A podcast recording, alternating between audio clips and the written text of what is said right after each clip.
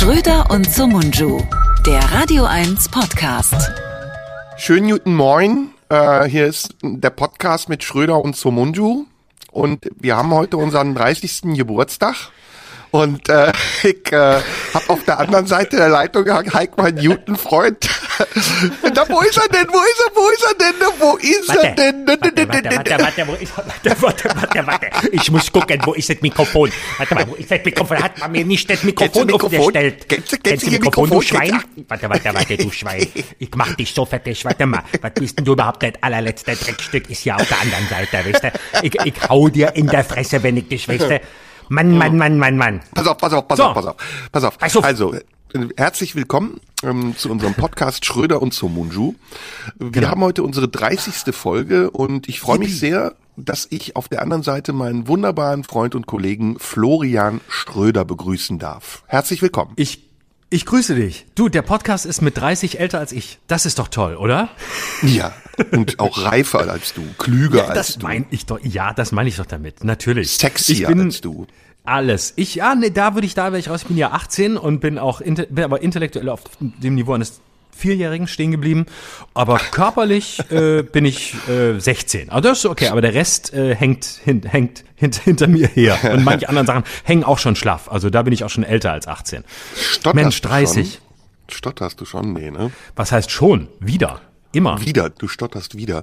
Sollen wir heute eigentlich mal damit anfangen, dass wir Zuschauerreaktionen vorlesen? Weil das sagen wir immer am Ende und dann tun wir es nicht. Genau. Du sagst immer, wir haben Zuschauerreaktionen. Ich habe eine Ahnung, wir haben Hörer, aber vielleicht täusche ich mich auch. Vielleicht ist die Kamera so von der Scheiße. Mann, das ist so ärgerlich, ey. Und ich gehe auch immer in die Falle und du musst mich auch immer so blöd korrigieren. Ich muss das. Ich weiß ja nicht, was du heimlich machst. Vielleicht hast du ja Zuschauer, die ich nicht habe, weil ich glaube, das ist ein harmloser Podcast, den wir aufnehmen. Genau. Und auf deiner komischen Internetseite, wo du da immer alles verschlüsselst und hinter irgendwelche Paywalls stellst, da gibt's dann das Video davon, wie du da nackt sitzt und an dir rumspielst, während wir hier aufnehmen. Und ich harmlos dabei sitze und du verdienst das Dreifache und ich krieg's einfach nicht mit, weil wir 18-Jährigen einfach unschuldig auf Instagram rumhängen. Nee, TikTok. Die Schröder und Somuncu Sex Live Cam, die läuft bei mir, genau. Absolutely. Hinter der Paywall. Genau. Und ich hab, und zwar zu finden bei XXX Hunter. Da findet man das Video zum Podcast, wo du allein zu sehen bist. Ich bin nicht zu sehen, aber das ist vielleicht auch dann besser für den Erfolg. Ja, du bist ja auch unten. Haha. So, komm, lass uns hier Zuschauerreaktionen vorlesen. Hast du welche? Ich habe keine. Ich habe jede Menge. Doch, über Instagram. Endlich fangen wir mal damit an. Mensch, sonst immer am Schluss nehmen wir uns das vor und dann machen wir es nicht mehr, weil wir wieder so viel zu besprechen haben. Aber heute fangen wir mal mit euch an. Und zwar könnt ihr uns schreiben. Mir könnt ihr über meine Instagram-Seite schreiben. Da sind die Direktnachrichten offen. Das hat Instagram so eingerichtet, nicht weil ich das will, sondern weil Instagram gesagt hat, sie möchten auch noch so eine SMS-Funktion einbauen, nachdem sie schon den Rest des Netzwerks aus verschiedenen anderen Netzwerken zusammengeklaut haben. Und da kann man mir schreiben, @schröderlive heiße ich da. Folgt mir da, schreibt mir und dann lesen wir vielleicht ein bisschen was vor. Hier zum Beispiel hat mir Anna geschrieben, ziemlich viel Gerede über Filme, das war beim letzten Mal der Fall. Selbst für eine Zuhörerin. Überhaupt haben viele Frauen geschrieben, weil die Media-Analyse ergeben hat, dass uns fast nur Männer hören. Und jetzt sagen die Frauen, das stimmt überhaupt nicht. Sehr viele Frauen hören uns jede Woche. Und sie sagt, wo bleibt der Klatsch und Tratsch über die Royals? Das ist natürlich jetzt gefährliches Gebiet, weil jetzt heißt es wieder, das ist natürlich sexistisch, dass wir meinen, dass Frauen nur Klatsch und Tratsch über Royals hören wollen. Nein, es ist eine Originalnachricht und ich fotografiere sie auch gerne ab, falls jemand einen Brief schreiben möchte. Den kann man übrigens schreiben direkt per Post und die Postadresse weißt du. Genau, Marlene Dietrich, Allee 20 in 14482 Potsdam. Ich habe einen interessanten Brief bekommen, den ich nicht vorlesen möchte, weil ich glaube, dass diejenigen, die diese Briefe verfassen, im Moment so angespannt sind, dass sie nur einen Grund dafür suchen, uns anzuzeigen. Ich sag nur so viel, es gab auf meine blaue Stunde mit Dietrich Brüggemann sehr viel Reaktion. Und unter anderem einer der Beteiligten an dieser Aktion, Bernd Wunder, hat mir geschrieben. Und einen sehr interessanten Brief, ein bisschen eingeschnappt bis dünnhäutig und natürlich erregt, würde ich sagen, leicht erregt über den Inhalt des Gesprächs und über den Inhalt unseres Podcasts. Den kann ich ja mal Gelegenheit dir mal zeigen und vielleicht werden wir ihn auch irgendwann mal veröffentlichen. Darf man das? Hast du mir den nicht schon... Hast du mir den nicht schon weitergeleitet sogar? Ich habe das doch gelesen. Ja, den habe ich dir weitergeleitet, genau. Und hast du gelesen, ne?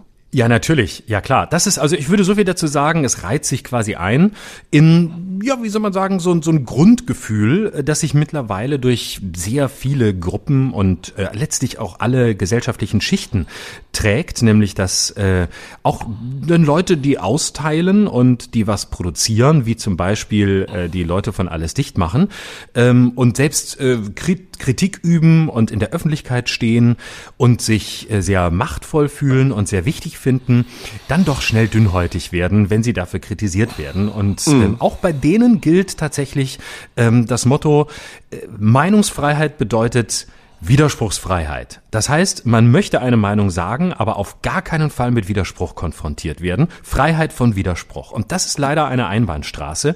Das gilt für alle Gruppen dieser Gesellschaft. Das gilt für uns, das gilt für unsere Hörerinnen und Hörer. Und das gilt auch für Leute, die Videos machen. Wer sowas macht, der muss mit Widerspruch rechnen. Wer den Arsch aus dem Fenster hängt, darf sich nicht wundern, wenn es drauf regnet.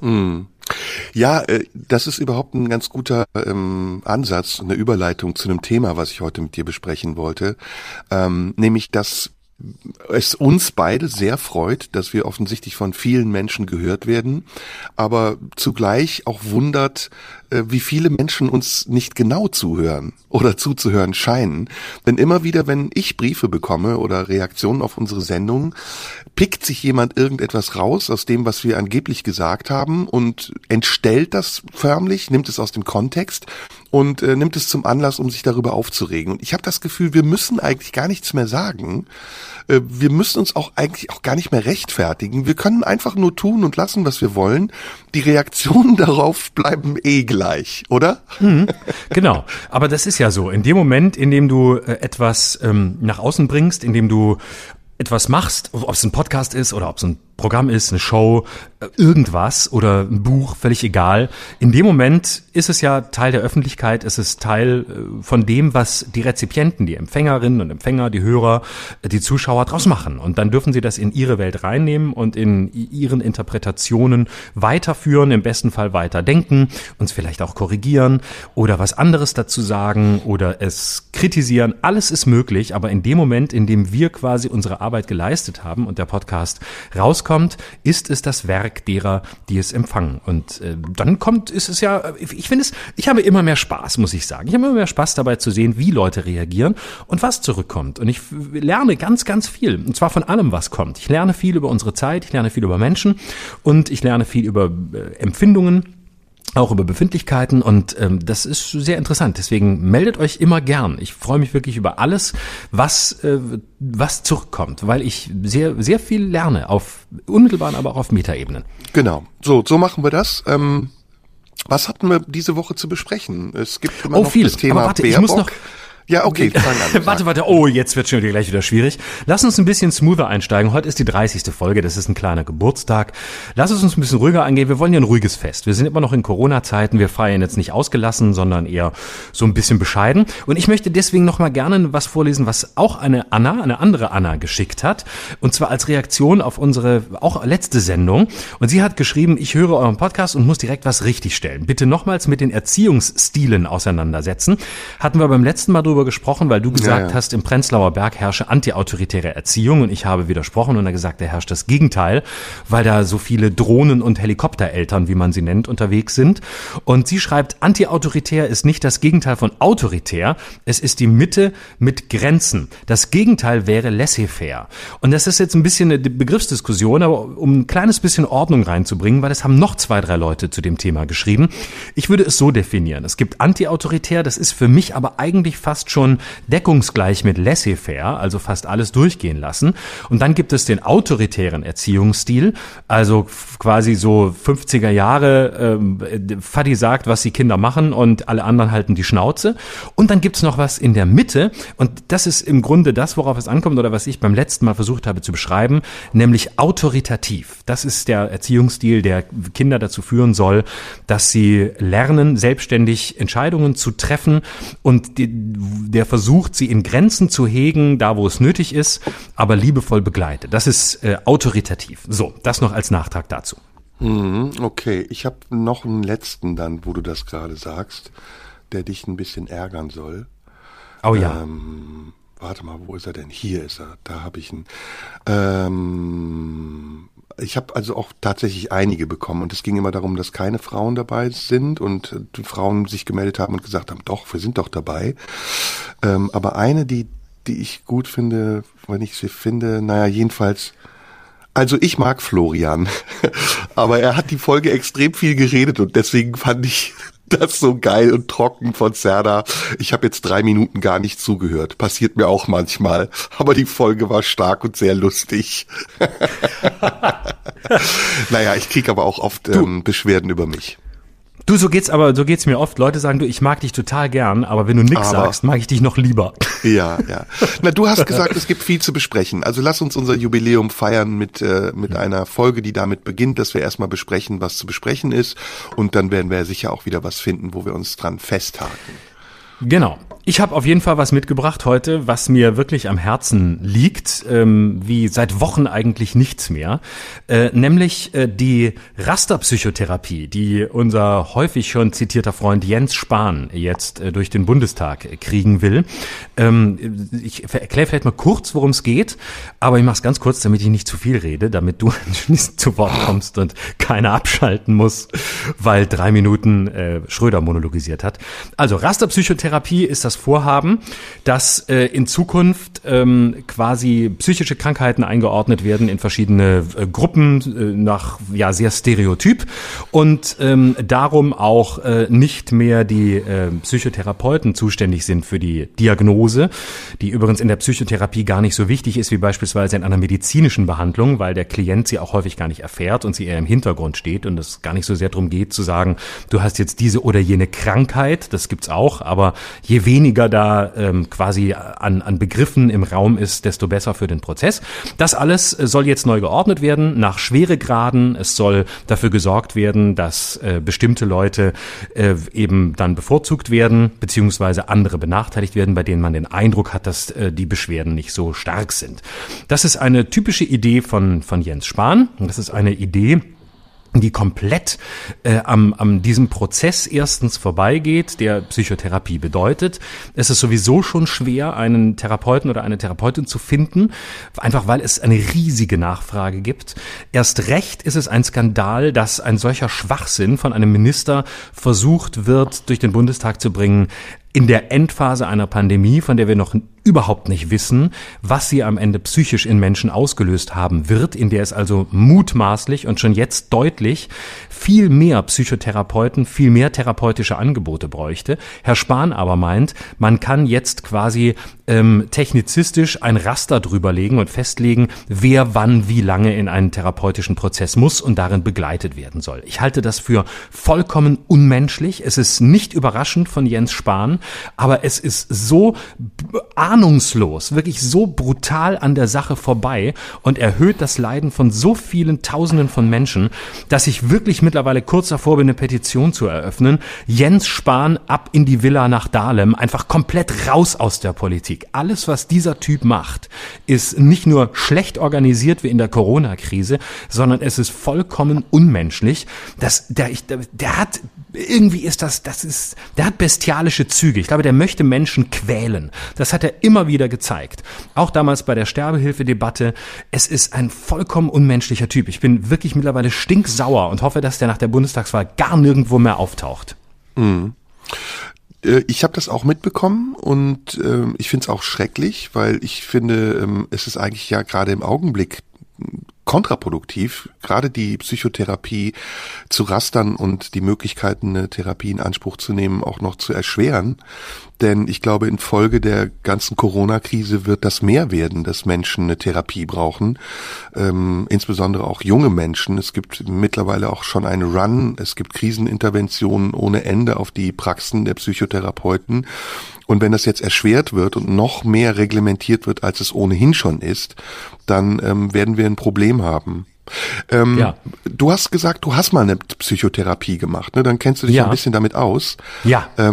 Soweit ich mich erinnere, ist es doch so, dass wenn man gesetzlich versichert ist, man einen bestimmten Stundensatz bekommt. Ich glaube 30 Stunden, kann das sein? Mhm.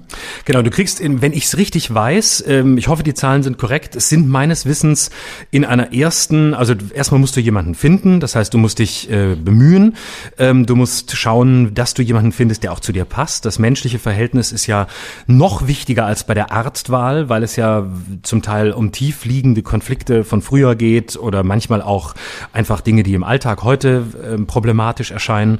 Das heißt, du musst jemanden finden, du gehst dahin, es dauert oft Monate, bis du überhaupt ein Erstgespräch bekommst und dann weißt du ja noch gar nicht, ob du wirklich matchst mit dem. Vielleicht brauchst du auch 2-3 Sitzungen, um das festzustellen. Dann musst du zu deinem Hausarzt gehen, dem musst du auch sagen, dass du eine Psychotherapie machen möchtest. So war es mindestens vor einigen Jahren und das ist wichtig für die Diagnosestellung, das ist ein formaler Akt. Das heißt, da sind schon mal mehrere Menschen involviert und dann musst du irgendwann anfangen. Zwischen Erstgespräch und erster Sitzung liegen oft nochmal Wochen, manchmal Monate und dann erst geht es wirklich los und wenn es dann akute Probleme gibt, ist es noch viel schlimmer, weil man sowieso schon so lange warten muss und dann ist die erste Runde, sage ich jetzt mal so, wahrscheinlich unzutreffend, aber auf 25 Sitzungen beschränkt, wenn du gesetzlich versichert bist und dann kommen nochmal weitere, kannst du nochmal 25, es geht dann bis zu 100, was aber oft ja auch notwendig ist und je nach Konflikt auch geboten. Ne? Also das ist ja nicht so wie bei einer medizinischen Behandlung, wo man sagt, okay, er hat jetzt diese und jene Krankheit, das ist wahrscheinlich so und so oft Reha und auch da ändert es sich ja manchmal noch, sondern du weißt gar nicht, wie lang der Prozess ist, wie er verläuft, wie tief er geht, was erst durch die Therapie vielleicht auch ausgelöst wird, um sich anschließend klären und bessern zu können. Also hast du eine Gesprächstherapie gemacht?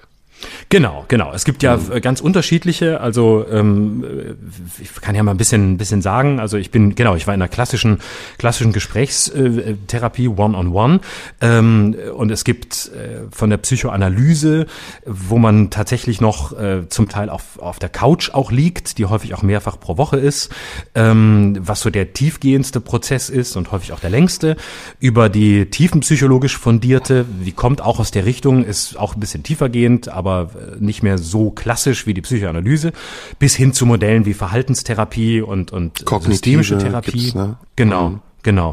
Und gerade so Verhalten und systemisch gehen eben eher so in die Richtung, ich sage jetzt mal etwas vereinfachend, ist vor allem dann gut, wenn du ein akutes Problem hast, also wenn du zum Beispiel Panikattacken, Angststörungen hast, kann es häufig geboten sein, da eher hinzugehen, aber wenn du weißt, dass Dinge tiefer liegen oder du erahnst, das ist tiefer in der Kindheit, dann ist vielleicht tiefenpsychologisch besser. All das ist sehr seriös, überall kann man tolle Leute finden, überall kann man natürlich auch Scharlatane finden, wovon man, und das sage ich bewusst, aber wirklich die Finger lassen sollte, oder wo man mindestens überkritisch sein sollte, sind die Verfahren von so einer Naturheilkundlern, die dann auch noch Psychotherapie anbieten. Also man sollte schon auf eine sehr gute Ausbildung achten, die in der Regel auch haben und die ist nachweisbar. Diese Psychotherapeutenausbildung ist wahnsinnig teuer und also das ist alles ganz schlimm für alle Beteiligten und ich finde das wirklich unmenschlich, so zu agieren und gerade in dieser Zeit. Einer der Gründe, weshalb ja Menschen eine Psychotherapie machen, ist ja, dass sie Depressionen haben. Das ist ja ein Thema, was ja mehr und mehr besprochen wird, aber eine lange Zeit ein Tabuthema war.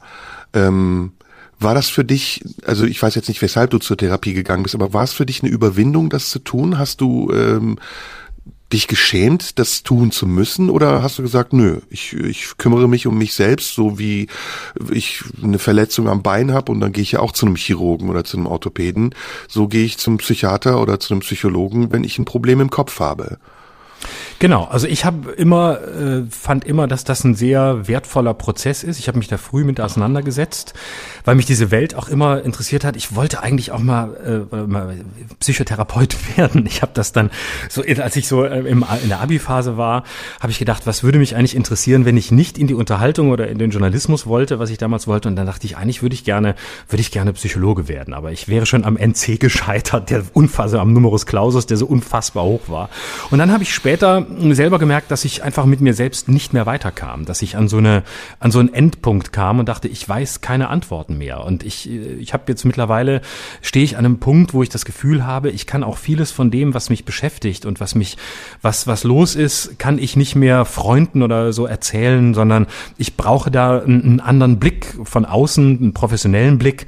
Und früher wäre man wahrscheinlich eher in die Kirche gegangen und hätte gebeichtet oder so. Im Grunde genommen hat es ja auch was von einem säkularisierten Beichtstuhl, nur dass es eben ein Raum ist, der frei ist von Moral, frei ist von Wertung, frei ist von irgendeiner übergeordneten Instanz, sondern wo du dich dir selbst und deinen eigenen tief fremden und vielleicht auch versteckten Problemen annäherst. Ich hatte da überhaupt keine Komplexe. Ich habe das nicht groß erzählt damals. Ich habe das schon für mich behalten, aber ich habe keine Sekunde gedacht, oh Gott, jetzt bist du ein Psycho. Und das ist auch völliger Quatsch. Also das ist einfach eine Möglichkeit, von außen einen Blick aufs eigene Leben werfen zu können.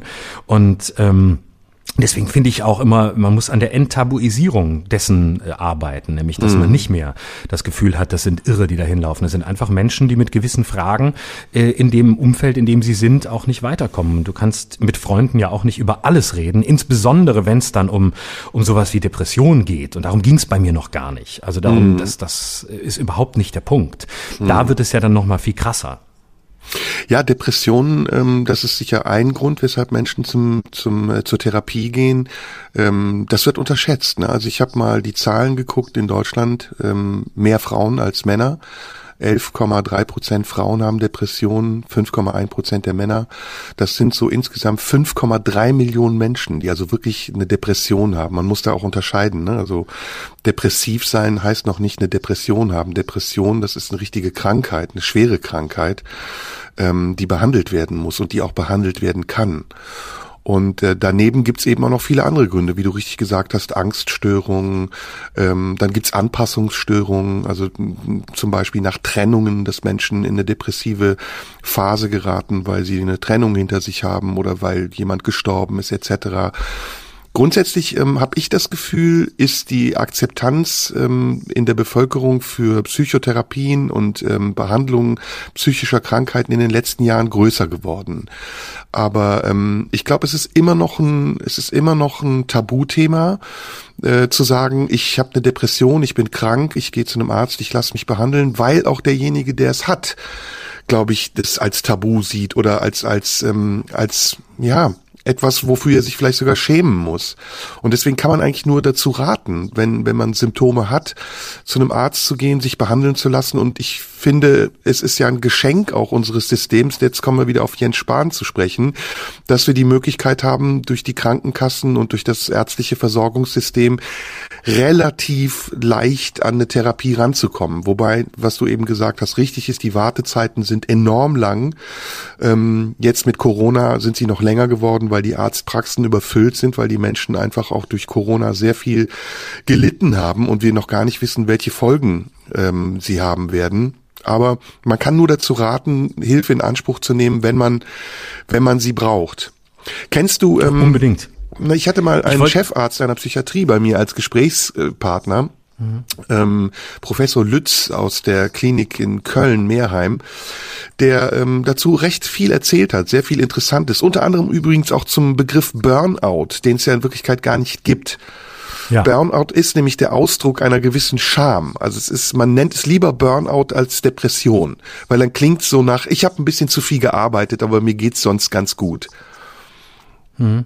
Genau. Und das folgt natürlich auch dem Leistungsdenken, das in unserer Gesellschaft einfach tief verankert ist. Jemand, der Burnout hat, oder mindestens das sagt, der bleibt ja quasi in einem Belohnungssystem. Nämlich das Belohnungssystem unserer Gesellschaft, das sagt, der hat sich sogar verdient, krank sein zu dürfen, während der andere eine Wohlstandsdepression hat. Stell dich nicht so an. Richtig. Dabei, ne? Und keine Frage, es geht nicht drum, jetzt über Leute zu reden, die schon Burnout hatten und sagen, ey, das war für mich auch krass und das war schlimm. Das Das stelle ich gar nicht in Abrede. Aber es gibt einfach einen Unterschied zwischen dem, worüber landläufig gesprochen wird, wenn der Begriff Burnout fällt, und dem, was eine wirklich diagnostizierte, mittelschwere oder gar schwere Depression ist und was sie bedeutet. Und da würde ich auch immer für die Trennschärfe argumentieren. Und natürlich gibt es einen schlimmen Burnout, aber es bleibt einem Leistungsdenken letztlich verschwistert. Und das ist natürlich ein systemisches Problem. Und daher rührt, glaube ich, auch das Tabu Psychotherapie.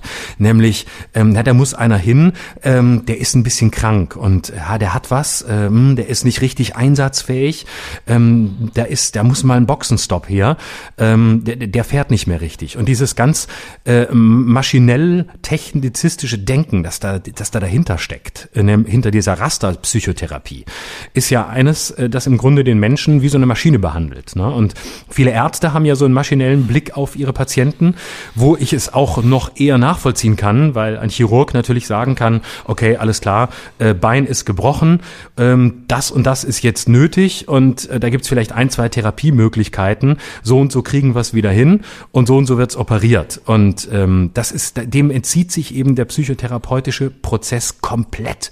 Da gibt's das eben nicht, sondern da sind wir in einem Bereich, der oft ja selbst durch Sprache nur sehr individuell fassbar ist. Also man muss ja auch erstmal lernen, über das zu reden, was einen emotional belastet. Das macht man ja auch nicht einfach so, wie wenn man übers Wetter spricht.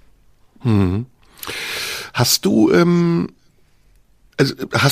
eine depressive Verstimmung gehabt? Also kennst du das? Ich würde immer sagen, ich würde das für mich nicht sagen. Nein, ich habe vielleicht ganz früher so als Jugendlicher, so zwischen 15 und 18, hatte ich ganz schlimme, schwere Phasen, so wo es vielleicht in die Nähe dessen ging. Aber ich würde mich selbst wenn es so war, nicht mit diesem Begriff belegen wollen. Das hat ein bisschen was mit dem Respekt zu tun vor denen, die das wirklich betrifft, weil ich in meinem Leben auch wirklich Menschen kennengelernt habe, die Depressionen hatten und wo ich gesehen habe, was das wirklich bedeutet. Und wenn ich das sehe, würde ich für mich sagen, aus Respekt dem gegenüber, was es bedeutet, würde ich den Begriff für mich nicht in Anspruch nehmen. Ich hatte auch sehr dunkle Phasen in meinem Leben und Phasen, wo ich wirklich nicht mehr weiter wusste, aber depressiv würde ich es nicht nennen. Aber an Selbstmord hast du nicht gedacht? Nein. Überhaupt nicht. Also das war doch, es gab tatsächlich als Kind gab es mal eine Phase, aber da war ich ganz klein, das war nach der Scheidung meiner Eltern. Da hab ich in einem Hochhaus gewohnt und dann mit meiner Mutter, die das auch wirklich sehr gut gemacht hat und auch sehr die Situation sehr gut gemanagt hat. Aber da gab es mal eine Phase, wo ich unter ganz, ganz tiefen Verlustängsten gelitten habe, eben weil ich so klein war, ne? Und Scheidung und Vater auch weggezogen und so. Und dann haben wir in diesem Hochhaus gewohnt und ich hatte ungeheure Ängste, dass jetzt auch noch meine Mutter nicht geht. Das wusste ich. Das habe ich gespürt, dass sie nicht gehen würde, dass sie das nie tun würde. Aber ich hatte immer Angst, ihr passiert was. Ein Verkehrsunfall oder so. Sie kommt ums Leben. Irgend sowas, was man nicht beeinflussen kann. Und dann habe ich mir immer Gedanken gemacht, ob ich dann aus diesem Hochhaus springen würde. Ob ich mich trauen würde, aus diesem Fenster zu springen, weil ich wusste, wenn sie nicht mehr wäre, es gäbe keinen Ort, an dem ich groß werden wollte. Ich hatte keine Verwandten, bei denen ich das Vertrauen gespürt hätte, die werden mich gut großziehen.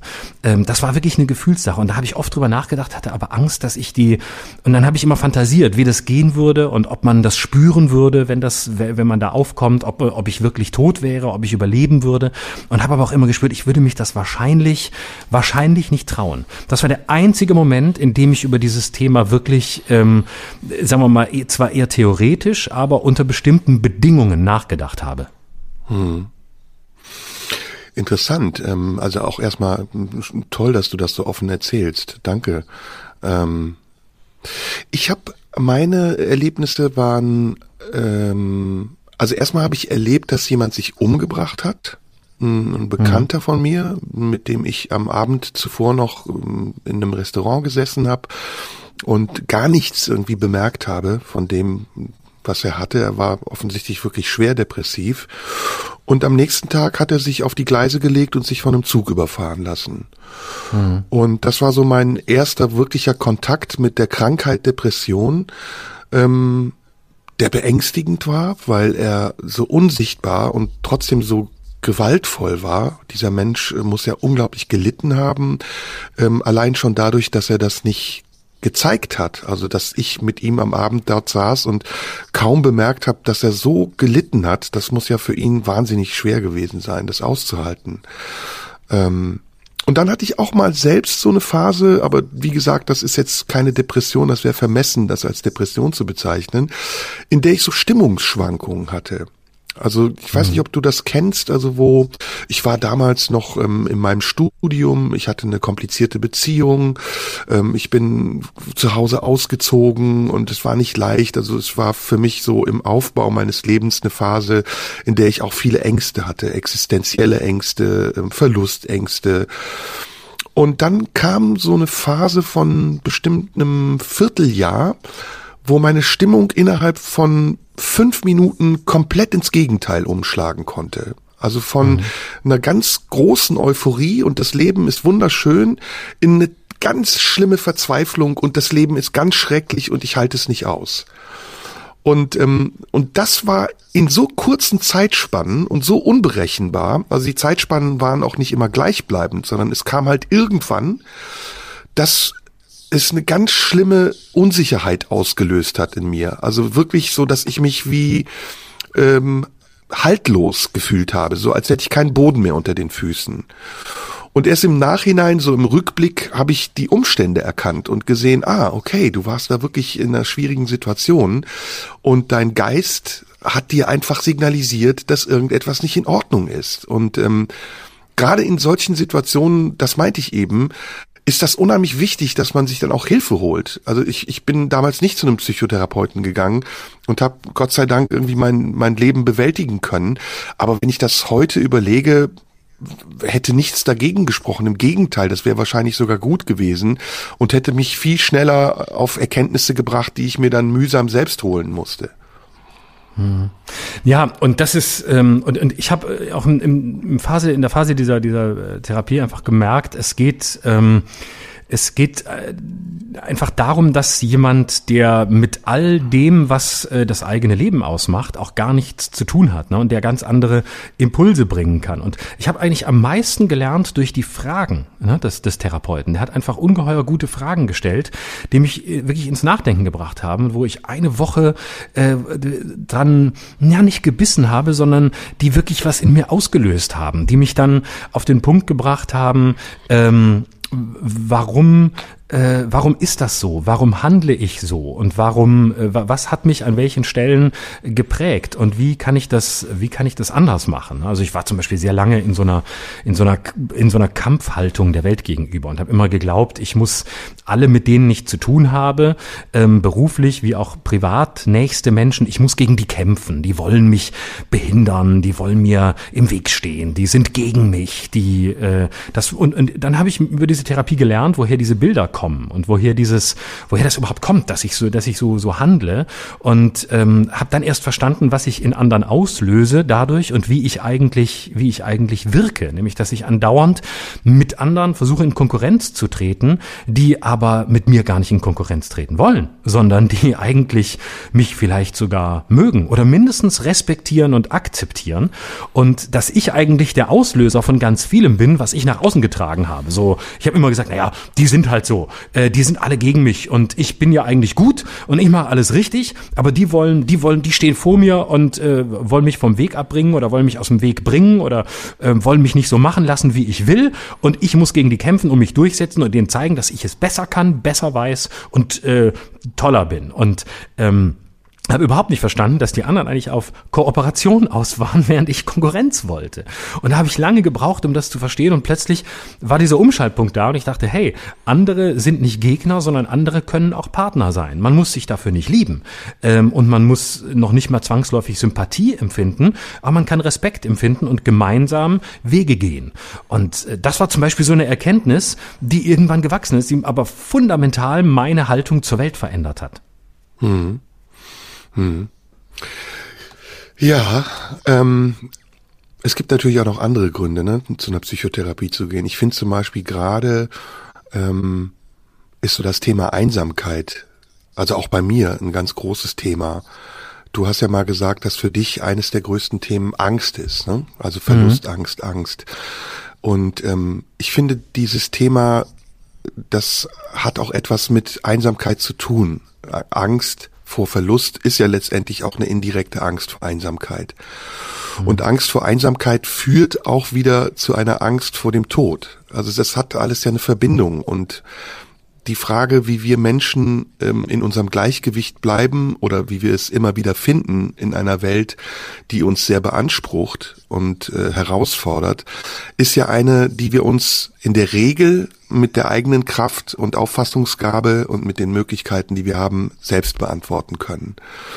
Aber es ist natürlich auch eine Frage, die wir gemeinsam besprechen können. Nicht nur mit einem Therapeuten, sondern selbst in unseren Gesprächen hier, die ja auch etwas Therapeutisches haben, geben wir uns ja Ratschläge oder wir ergänzen uns oder wir weisen uns auf Dinge hin, die wir vielleicht alleine nicht sehen.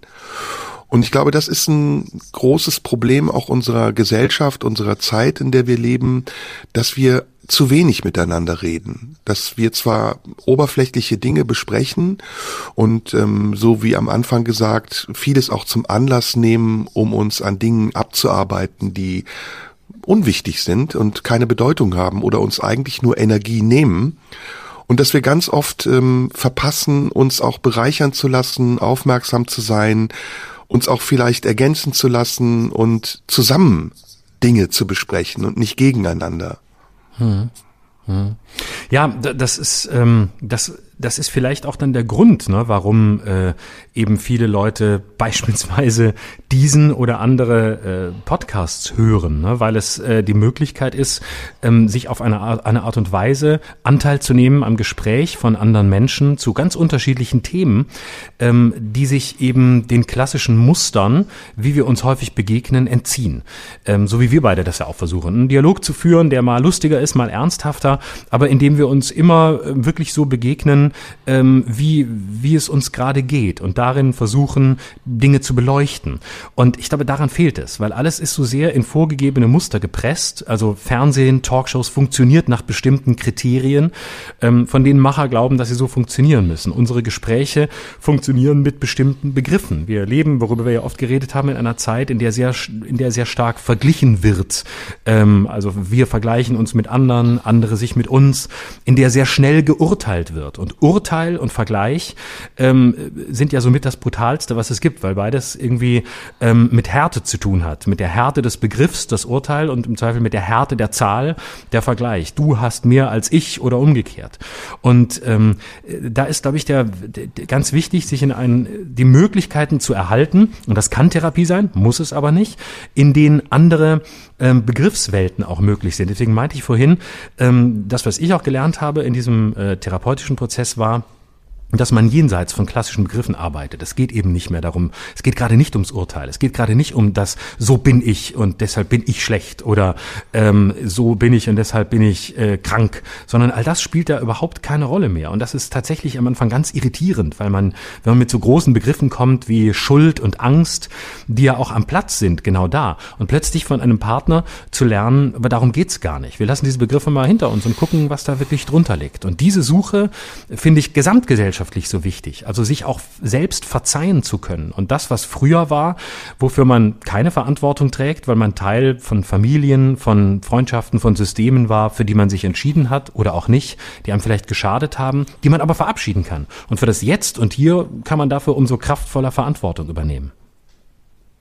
Ja, das Problem ist, wir sind alle ja dem Leben erstmal ausgesetzt und die Tools, die wir bekommen durch unsere Erziehung, durch unsere Erfahrung, die sind unterschiedlich. Und wie wir die verwerten und was wir dann am Ende für einen Blick auf das Leben und uns im Leben haben, das ist dann sehr unterschiedlich. Und ich habe zum Beispiel...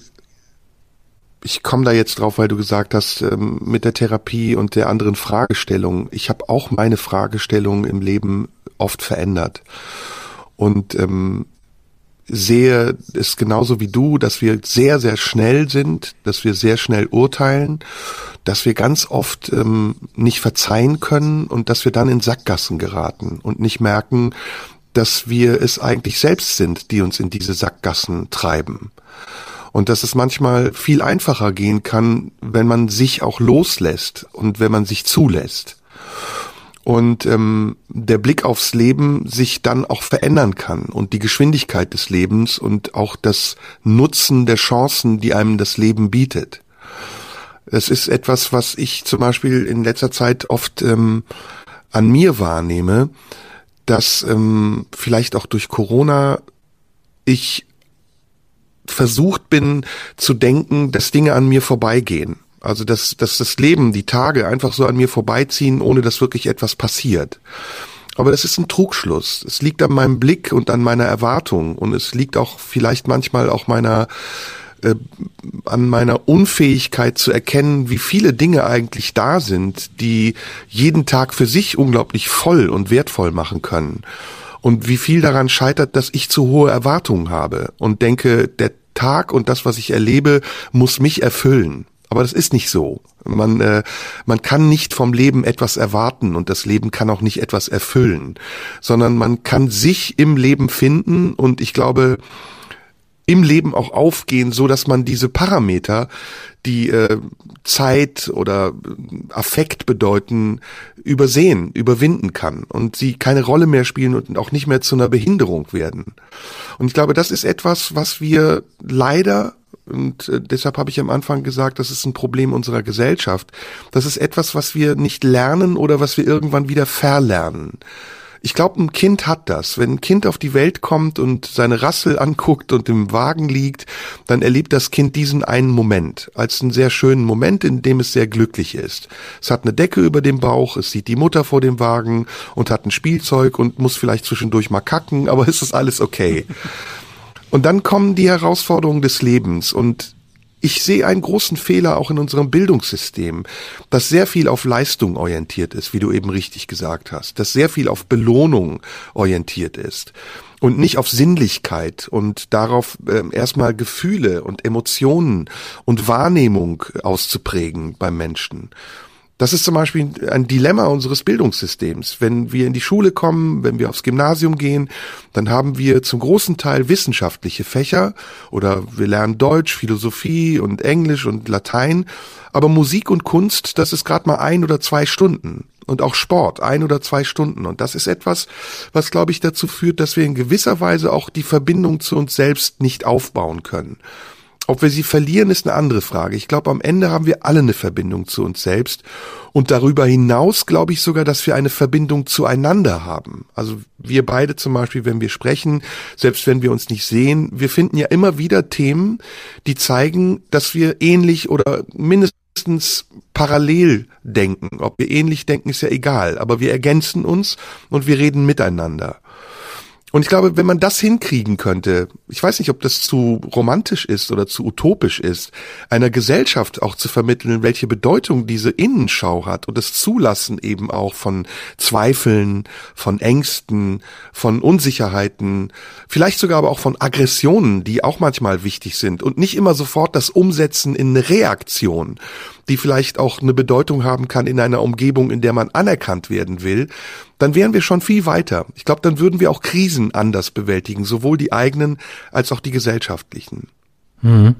Ja, ich finde das total wertvoll, was du sagst, weil das ist wirklich wichtig. Das Bildungsproblem, das ist ein Thema, das man gar nicht groß genug sehen kann an der Stelle, weil das Entscheidende eigentlich in der Schule nicht gelehrt wird und es wäre zu lehren. Und das also ich erinnere mich an ganz viele Dinge, die mir die Schule damals sogar gezielt abtrainiert hat. Also ich habe Sport in der Schule gehasst und und alles daran. Ich fand Sportlehrer schlimm, das mag jetzt an meinen gelegen haben, die ich hatte. Vielleicht hatte ich Pech und ich habe mich sicher auch, bin sicher auch in den Kampf mit denen gegangen und habe gedacht, ihr seid alle scheiße, das lag sicher auch an mir. Also ich habe meinen Beitrag dazu geleistet, aber das war zum Beispiel irgendwas, was ich erst viel später, habe ich Themen wiedererobert oder Sport zum Beispiel wiederentdeckt, indem ich mich von allem gelöst habe, was mir in der Schule davon beigebracht wurde. Und selbst ein Fach wie Deutsch oder Kunst, wo man ja auch liebevoll an das heranführen kann, da kommt man ja häufig aus der Schule raus und denkt, um Gottes Willen, nie wieder Kunst, nie wieder Theater, nie wieder irgendwie Literatur, weil da irgendwelche Deutschlehrer standen, die nichts anderes gemacht haben, als einen zu fragen, was für ein Stilmittel nutzt der Autor jetzt? Aber man hat die Fülle eines Gedichts oder eines Werks oder eines Bilds in seiner mannigfaltigen Interpretierbarkeit überhaupt nie wahrgenommen, sondern man hat nur gesagt, so, aber jetzt müsst ihr wissen, ist das eine Metapher oder nicht? Und dieses Kleinmachen und nicht Großmachen dessen, was eigentlich so groß ist, ganz abgesehen von den ganzen Fächern, die eben gar nicht stattfinden. Also das fängt an bei Medien, mit denen wir uns auseinandersetzen müssen, dürfen, Tag für Tag. Und wo man mal eine Medienerziehung einführen könnte, die das nicht dämonisiert, aber auch nicht heilig spricht, was da passiert auf allen Ebenen. Das fehlt komplett. Also ein Fach, wie könnte man es nennen? Weltbezug, Weltlehre, ich erinnere mich an Deutschunterricht. Ethik hat, ja, eigentlich ist es Ethik, ja, wo man wirklich, ich fand, bei guten Deutschlehrern war das so, wo man einfach gesagt hat, es ist irgendwas passiert auf der Welt und wir machen heute mal eine Stunde einfach zu dem, was uns beschäftigt. Das waren die großartigsten Stunden, an die ich mich erinnern kann. Ja. Ich habe ja, ich weiß nicht, ob du das weißt, ich habe ja lange Jahre unterrichtet. Ich war Schlagzeuglehrer. Mhm. Und am Anfang habe ich das so gemacht, wie ich es auch selbst erfahren habe. Ich habe Leistung abgefragt. Die Schüler kamen in die Stunde, sie sollten die Woche über geübt haben und dann haben sie vorgespielt und ich habe beurteilt, ob das gut oder schlecht ist. Mhm. Und ich habe irgendwann im Laufe der Zeit gemerkt, dass erstmal jeder Schüler anders ist und für sich auch eine andere Lehrweise braucht und dass es gar nicht darum ging, Leistungen zu verlangen und abzufragen, sondern dass es darum geht, Fähigkeiten zu entdecken. Mhm. Und dass meine Funktion als Lehrer nicht darin lag, einen Maßstab aufzustellen, der eine Richtlinie war für den Schüler, an dem er sich orientieren konnte, sondern dass es darum ging, gemeinsam herauszufinden, was der Maßstab sein kann. Und das war sehr interessant. Ich habe, wie gesagt, sehr unterschiedliche Schüler gehabt. Einer, der war darunter, der hatte große Schwierigkeiten und hat sich unglaublich bemüht. Er hatte eine motorische Störung durch einen Sauerstoffmangel in seiner Geburt und konnte rechts und links nicht auseinanderhalten. Und der hat wirklich gelitten. Also er kam in die Stunde und hat schon, bevor es losging, gesagt, mit ganz verschwitzten Händen, ich habe die ganze Woche geübt, ich habe Angst, dass es jetzt nicht klappt. Und ich fand das so schrecklich. Also ich fand meine Position so schrecklich, wie ein Richter abzufragen, ob jemand seine Pflichten erfüllt hat und ihn dann zu verurteilen, wenn er es nicht tut. Und irgendwann habe ich zu ihm gesagt, du, es ist egal, ob das hier funktioniert. Es geht darum, dass du diese Bewegung für dich übst. Du musst sie mir gar nicht vorspielen. Wenn du das Gefühl hast, dass du das möchtest, dass du das können willst, dann brauchst du mir das nicht zu beweisen.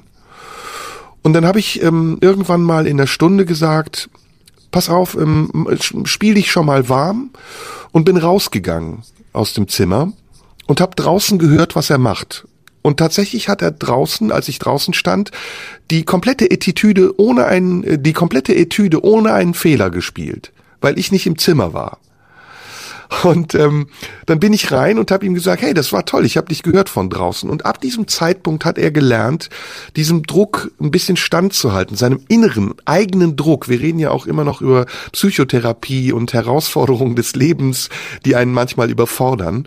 Und vieles hat ja damit zu tun, dass wir uns einen eigenen inneren Druck aufbauen, genügen zu müssen, erfüllen zu müssen, wert zu sein, anerkannt zu werden. Das sind ja ganz viele Dinge, die wir in unserem Inneren aufbauen, obwohl wir gar nicht wissen, ob sie von uns verlangt werden. Und deswegen war das zum Beispiel in dieser Stunde ganz wichtig, wenn es auch nur ein Satz war, diesem Schüler zu sagen, ich verlange von dir nichts.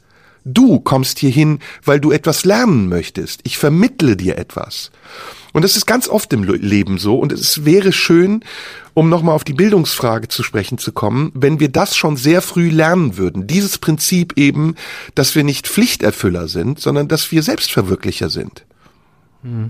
Ja, und dass das Verhältnis von Lernenden und Lehrenden jederzeit umkehrbar ist, ne? Also das, was ich vorhin so halb ironisch jetzt in Bezug auf uns meinte, das meine ich auch ganz ernst und das meine ich auch im umgekehrten oder in anderen Bereichen, dass häufig der Lernende zwar kommt, um etwas zu lernen, aber das Lernen ja eben nicht heißt auswendig lernen oder heißt Zahlen im Kopf zu haben oder Prüfungen zu bestehen oder Noten zu bekommen oder daran zu scheitern. Das mag immer wieder auch ein Teil davon sein und auch das will ich gar nicht komplett ausschließen, aber der eigentliche Prozess des Lernens ist ja einer, in dem sich zwei Seiten aufeinander zubewegen und formal ist vielleicht im ersten Moment der Lehrende die Autorität, aber jeder gute Lehrende lernt ja auch von denen sehr viel, denen etwas beibringt, ne? Und hört zu und verändert sich im Spiegelbild dessen, mit dem er zu tun hat, der ihm vielleicht eigentlich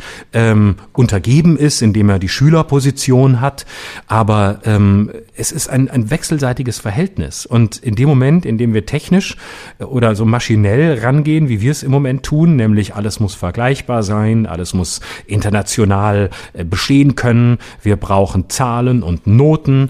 In dem Moment entfernen wir uns natürlich immer mehr von dem, was eigentlich in uns ist, was eigentlich herausgefordert werden will, was bestärkt werden will, was vielleicht noch nicht da ist, was vielleicht verdeckt schläft, aber durch jemanden, der mit dem richtigen Blick lehrt und aufmerksam ist, erst hervorgerufen wird, was wir vielleicht selbst noch gar nicht wussten, dass es in uns ist. Jetzt kommen wir zu einem Thema, was ich heute mit dir besprechen wollte, und das ist eine perfekte Überleitung eigentlich.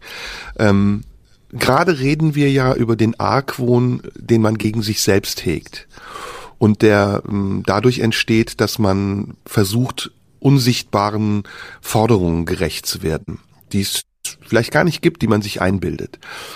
Das, worüber ich aber mit dir reden will, ist der Argwohn, den andere tatsächlich haben. Ich finde, wir leben gerade jetzt in einer Zeit, in der Menschen unglaublich oft argwöhnisch handeln. Also nicht wohlwollend sind und gar nicht erstmal davon ausgehen, dass Dinge keine böse Absicht haben oder dass jemand, der etwas tut, vielleicht in dem Moment es tut, weil er sich selbst ausgeliefert ist und nicht darauf ausgerichtet ist, anderen zu schaden.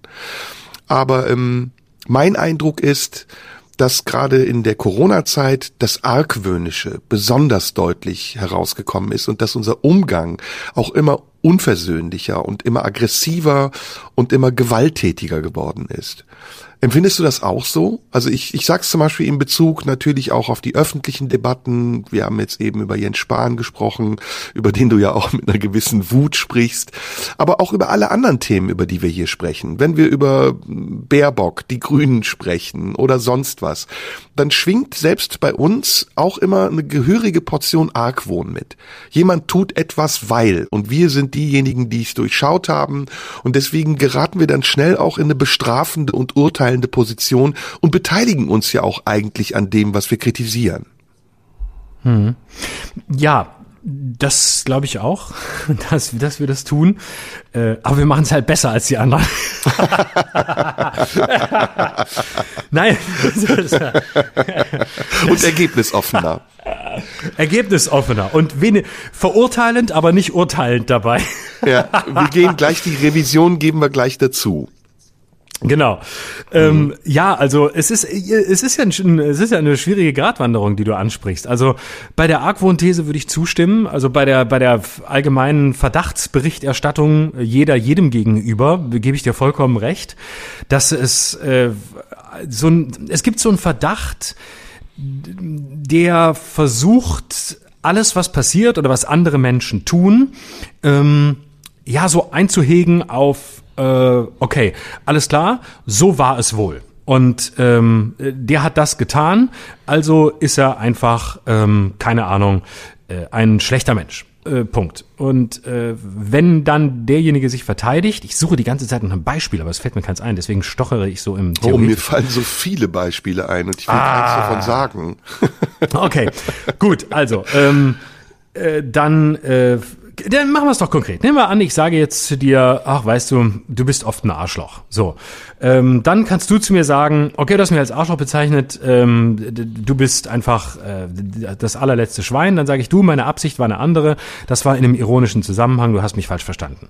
Dann sind wir immerhin schon im Absichtsvollen. Jetzt könnte es ja aber sein, dass mein Satz, du bist ein Arschloch, ganz anders gemeint war. Und damit sind wir in dem Bereich, der nirgendwo mehr vorkommt. Also wir diskutieren, das Einzige, was wir noch entschuldigen, ist, wenn jemand sagt, er hatte eine andere Absicht. Aber wir kommen gar nicht mehr drauf, dass alles auch ganz anders sein könnte oder alles ganz anders gewesen sein könnte, gemeint gewesen sein könnte und darüber hinaus, dass jemand aus einer völlig anderen Welt kommt. Und zum Beispiel, dass es für mich einfach die größte Auszeichnung einer Freundschaft ist, dass ich zu dir sagen kann, du bist ein Arschloch. Einfach, weil wir uns so gut verstehen, dass ich voraussetze, dass du weißt, dass ich mir die Freiheit des Arschlochsagens nur nehme, weil ich dich zutiefst liebe und schätze. Und deshalb kann ich das machen. Ne? Und das ist zum Beispiel eine Ebene, die sich oft vollkommen entzieht. Ne? Also ich meine das jetzt nicht konkret, sondern als Prinzip. Was wir gar nicht mehr auf dem Schirm haben, dass es ganz andere Wahrnehmungswelten geben könnte, ganz andere Welten, in denen sich Menschen begegnen, in denen das Wort Arschloch eine vollkommen andere Bedeutung hat, als wir es in unserem recht kleinen Denken von du hast mich so bezeichnet, also bist du es wohl selber und naja gut, deine Absicht, jetzt verstehe ich es ein bisschen besser, aber eigentlich finde ich es nicht gut. Warum gibt es nicht den Möglichkeitsraum, in dem alles möglich ist? Es gibt eben, ja, Argwohn, das Wort kommt ja von Ärger, ne? Und es ist ja der Zweifel daran, dass jemand redlich handelt. Also ich gehe davon aus, dass du mir Ärger machen willst. Du handelst nicht aus guten Absichten. Mhm. Und die Ursache dafür, dass ich das denke, ist ja ein mangelndes Vertrauen. Also es ist ja erstmal, ich vertraue dir nicht. Ich denke, du hast es auf mich abgesehen. Mhm. Und die Ursache dafür, dass ich dir nicht vertraue, ist vielleicht auch, dass ich mir nicht vertraue, einschätzen zu können, dass du eigentlich eine vertrauenswürdige Person bist. Also es geht letztendlich auf mich zurück. Wenn ich argwöhnisch bin, dann bin ich das, weil es aus mir kommt und weil du mir dafür eigentlich gar keinen Anlass geben musst. Natürlich gibt's Momente, in denen Argwohn auch berechtigt sein mag. Es gibt ja auch Menschen, die einfach schlecht handeln oder es auf jemanden abgesehen haben und ihn mutwillig und böswillig verletzen wollen. Das gibt's auch. Das möchte ich gar nicht ausschließen. Wir leben ja nicht in einer Blumenwelt, in der alles so romantisch ist, wie wir das haben wollen, sondern wir leben in einer Welt, in der auch sehr viele schlechte Dinge passieren. Aber grundsätzlich etwas, was mir auffällt, ist die Tendenz dazu, in unserer Gesellschaft argwöhnisch zu sein, größer und weiter verbreitet als wohlwollend zu sein und erstmal davon auszugehen, dass der andere etwas nicht aus böser Absicht tut. Mhm. Es ist ja zum Beispiel auch im Strafrecht ist ja Argwohn auch was ganz Wichtiges, ne? Also wenn ein Verdacht entsteht und gegen dich ermittelt wird, dann spielt das eine Rolle, ob du aus Argwohn heraus gehandelt hast, ob du mutwillig gehandelt hast oder ob du vorsätzlich handelst. Also es gibt ganz viele Nuancen von Unterscheidungen, die das Strafmaß beeinflussen. In unserer Gesellschaft ist das nicht so ziseliert und so fein aufgeteilt. In unserer Gesellschaft ist das ganz grob. Und wenn wir jetzt nochmal ins Internet gehen, was ja ein Katapult und ein Katalysator zugleich ist für unser Verhalten, dann siehst du, dass genau dieser Aspekt, nämlich das Argwöhnische, das Transport, das Gleitmittel, das Fluid ist, auf dem die Menschen sich bewegen, um Meinung zu transportieren, aber auch um Meinung zu bilden, sich eine Meinung zu bilden. Und das ist eigentlich ganz schlimm. Das ist eigentlich, wenn wir nochmal auf die Depression zu sprechen kommen, ein Ausdruck von Depression, von Depressivität, der nicht, also ich sag's jetzt mal im wörtlichen Sinne, der nicht frei sein lässt, der bedrückt, der einengt, Debatten einengt, Gesprächsformen beschränkt, Wahrnehmung einschränkt. Also es ist ganz, ganz, ganz eng. wenn wir rausgehen, gibt's nicht viele Möglichkeiten, uns frei zu verhalten, ohne dass wir sofort in einen Strudel von Beurteilungen, Argwohn, Angriffe und sonst was geraten. Und das ist eigentlich ein wichtiger Punkt, finde ich. Also das ist auch für uns hier im Podcast ein wichtiger Punkt, über den wir nachdenken könnten. Also ich habe mal bei meiner Zeit beim Radio habe ich das mal gelernt. Da gab's immer so eine Stufenleiter, die ich ganz ganz spannend fand. Ich hoffe, ich kriege sie komplett zusammen. Nämlich welche Ansprüche oder welche Erwartungen hat quasi ein Hörer an ein Radioprogramm? Das kann man jetzt auf jede menschliche oder berufliche Beziehung, politische Beziehung übertragen. Die oberste ist: Ich erwarte von meinem Sender als Hörer, dass er mich gut informiert, dass er also was Gutes für mich tut, deswegen höre ich gerne zu. Und dann gibt's die Ebene, ab und zu werde ich enttäuscht aus irgendwelchen Gründen, weil mir was nicht gefällt oder weil ich anderer Meinung bin oder weil ich die Moderatoren nicht mag, aber trotz des Negativen bin ich immer noch ganz positiv eingestellt. Dann gibt's so eine neutrale Mittelebene, ich höre halt zu, aber eigentlich ist es mir ein bisschen egal, weil es geht so an mir vorbei, manches finde ich gut, manches finde ich schlecht, aber ich bin recht emotionslos. Und dann gibt's die Stufe, ich bin schon oft enttäuscht worden, aber ich bleibe dabei, also das Negative überwiegt, aber ich bleibe dabei, weil ich ja immer noch aus der Geschichte heraus glaube, es könnte ja auch wieder besser werden und irgendwann ist wieder mehr Positives dabei. Und dann gibt es die unterste Ebene und das ist die, ich habe mit dem Sender oder dem Menschen negative Erfahrungen gemacht und ich höre eigentlich nur noch zu, um mich darin zu bestärken, dass dieser Sender scheiße ist und mich sofort wieder aufregen wird.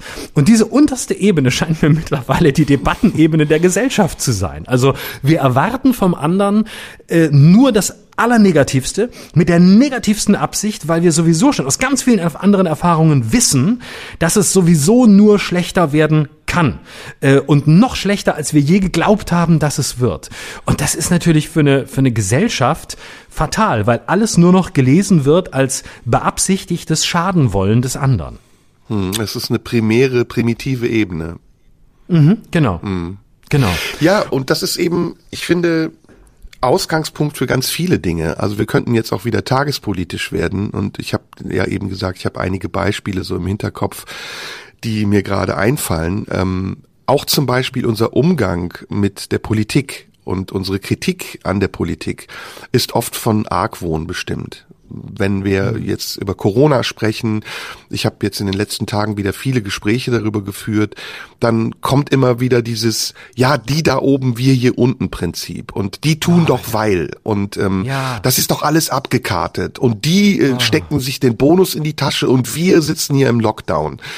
Warum? Also warum dieser Gedanke? Ja, es gibt korrupte Politiker und das wird Gott sei Dank auch aufgedeckt von Journalisten, von klugen Menschen, die sich damit beschäftigen. Aber ist das die Regel? Also ist das wirklich der Grund, weshalb ein Altmaier, ich sag jetzt den unaussprechlichen von dir so geliebten Namen Jens Spahn oder sonst wer, sich da in den Bundestag setzt und sich Gedanken macht und Programme und Lösungen erarbeitet gegen etwas, was in seiner Verantwortung liegt, nämlich der Schutz des Volkes. Damit fangen alle Politiker irgendwann an. Sie arbeiten für das Wohl und zum Schutz des Volkes. Ob sie das immer tun, das ist eine andere Frage.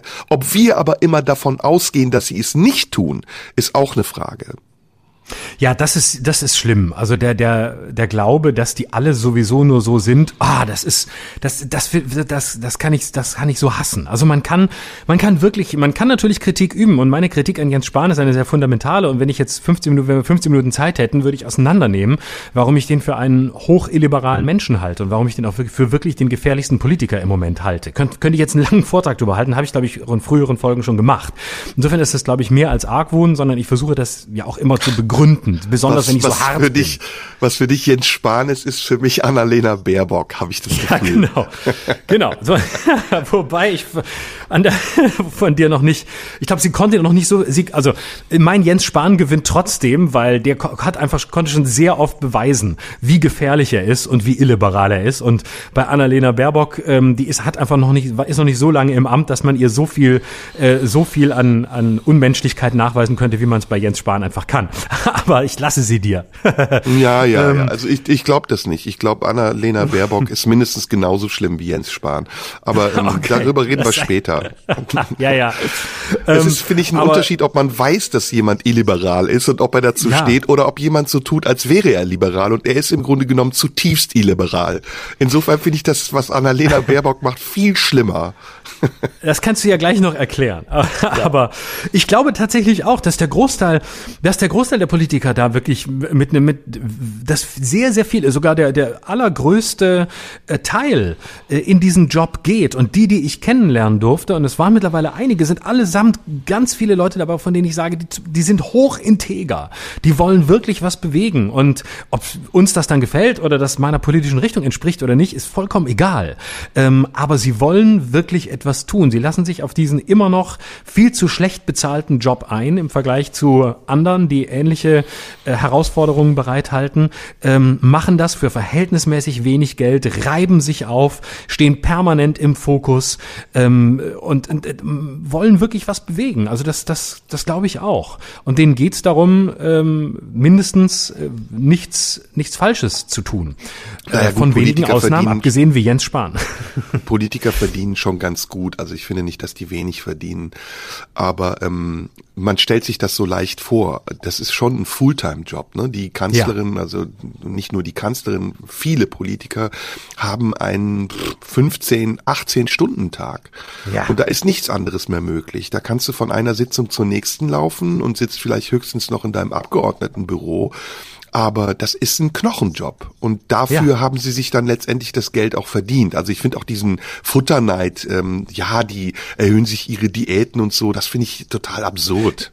Genau. Ich bin sogar der umgekehrten Auffassung. Ich finde, Politiker sollten sogar noch wesentlich besser bezahlt werden. Ich würde dafür die ganzen Nebenjobs zwar massiv einschränken, die ablenken, weil man dann hier mal noch und dort noch und so, da würde ich drauf gucken, aber ich finde, die haben viel mehr Geld verdient. Also, wenn du dir anguckst, was ein Top-Manager verdient, der einen ähnlichen Tag hat und der auch einen ähnlich harten Tag hat und auch da wieder unabhängig von der Firma, ob wir die jetzt mögen oder ob wir den Konzern gut finden oder nicht, ob wir das ethisch finden oder nicht, geht es darum, dass das angemessen bezahlt wird, und Politiker haben wirklich gar nichts mehr von ihrem Leben, sondern sind in diesem System, haben sich natürlich auch dafür entschieden und müssen sich ja auch für letztlich jeden Schritt auch zu Recht rechtfertigen. Aber das muss in meinen Augen wesentlich besser bezahlt werden, auch um es attraktiv zu halten, um kompetente Leute, die was können, weiterhin in die Politik zu kriegen. Denn wir werden früher oder später mit einem massiven Problem konfrontiert sein, wie man ja jetzt schon sieht, weil die klassischen Wege in die Politik heute einfach schlichtweg nicht mehr gegangen werden. Heute sagt kein 18-Jähriger mehr,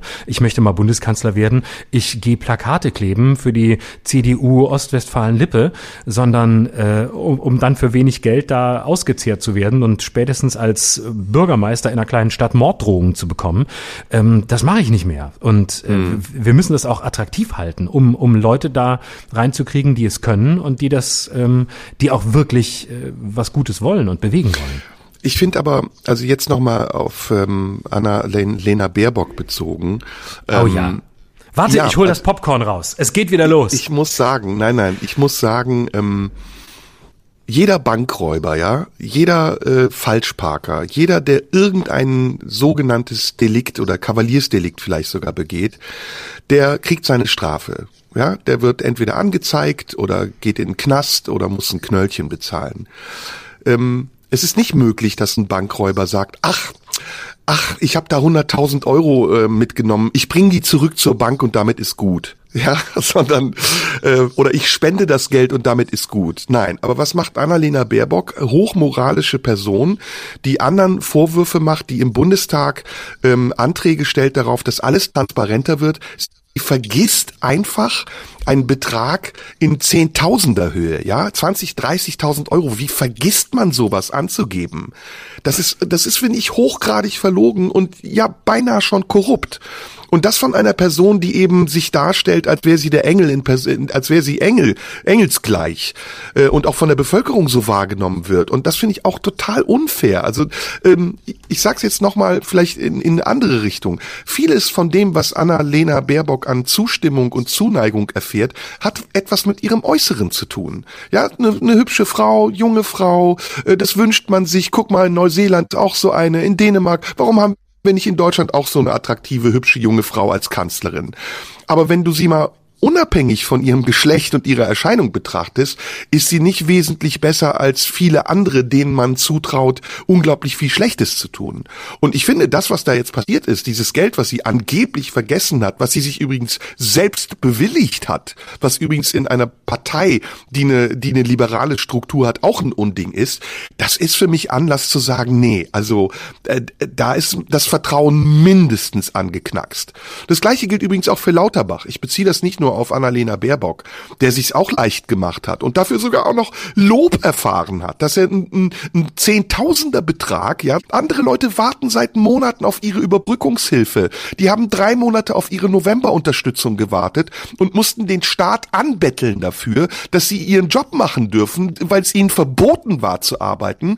Und das sind einfach Politiker, egal wie sie heißen, von welcher Partei sie kommen und sagen, ja, ich muss ja auch ein bisschen Geld bekommen dafür, dass ich den Scheiß hier mache. Und wenn es auffliegt, dann ziehen sie noch nicht mal die Konsequenz, das, was von anderen rigoros fordern und sagen, ey, ich bin da in die Scheiße getreten, ich ziehe entweder meine Kandidatur zurück oder keine Ahnung oder sonst was, sondern sagen, ja, ich spende das. Ich spende die erste Hälfte an die Kinder in Indien. Ich meine, da könnte man jetzt auch drüber reden, ob man das Geld nicht auch woanders hin spenden könnte. Und die zweite Hälfte, die lege ich dann offen. Und das ist für mich keine Art, also das ist für mich eine Art von Politik, die ich nicht unterstützen will. Ich finde die sehr, sehr, sehr volksfeindlich. Ich sehe das nicht so streng. Ich würde mich da eher dem moralischen Rigorismus versuchen zu entziehen. Und ich gebe dir völlig recht in dem Punkt, man kann nicht auf der einen Seite einer sehr moralischen Partei angehören wie den Grünen und andererseits sowas machen. Das ist völlig richtig. Und trotzdem würde ich immer einpreisen wollen, und das würde ich bei jeder anderen Partei auch tun, sowohl Lauterbach als auch Baerbock haben das freiwillig öffentlich gemacht, wenn ich es richtig verstanden habe. Sie haben es zurückbezahlt, haben gesagt, hier, das war zu viel, ich habe mir das selbst ausbezahlt, ich habe das nicht angemeldet, war Fehler, weg, zurück, ich spende es, whatever. Alles nicht toll, aber trotzdem eine ganz andere Nummer als beispielsweise diese CSU-Leute, die Millionen gemacht haben mit ihren Maskendeals und die man quasi fast schon aus dem Amt tragen musste, die bis zum Schluss so getan haben, als sei das ja alles halb so schlimm und lieber noch vertuschen wollten, als sich offen hinzustellen und zu sagen, ja, ich habe eine Gelegenheit gesehen und ich habe damit 1 Million verdient und ich finde auch, das darf ich, das gehört dazu. Das ist ja nicht besser, das ist ja genauso schlimm. Ist ja, ich vergleiche das eine nicht mit dem anderen. Ja, ich finde aber schon, dass man es in eine Relation setzen muss, weil das eine, weil das eine ist scheiße. Bei der CSU erwartet man es nur. Ja gut, aber das eine ist die Maskendeals sind vorsätzlich korrupt. Das von Annalena Baerbock, das war ja nicht vorsätzlich. Das wäre schon eine ganz andere Nummer, wenn es ihr nachgewiesen worden wäre und sie dann angefangen hätte zu leugnen oder zu sagen, oh ja, ist mir passiert, sondern sie hat es selber öffentlich gemacht und damit, ich möchte nicht... Naja, wir reden über einen Zeitraum von 3 Jahren, ja, die hat 3 Jahre lang Sonderzahlung ihrer Partei erhalten und entgegen der Transparenzpflicht des Parlaments nicht der Bundestagsverwaltung gemeldet. Hallo? Also ja, sie hat sich ganz klar falsch verhalten. Na klar. Und in ihren Reden fordert sie ja, das Schlimme ist ja, in ihren Reden fordert sie diese Transparenz. Sagt, das ist unverzichtbar und das darf nicht passieren.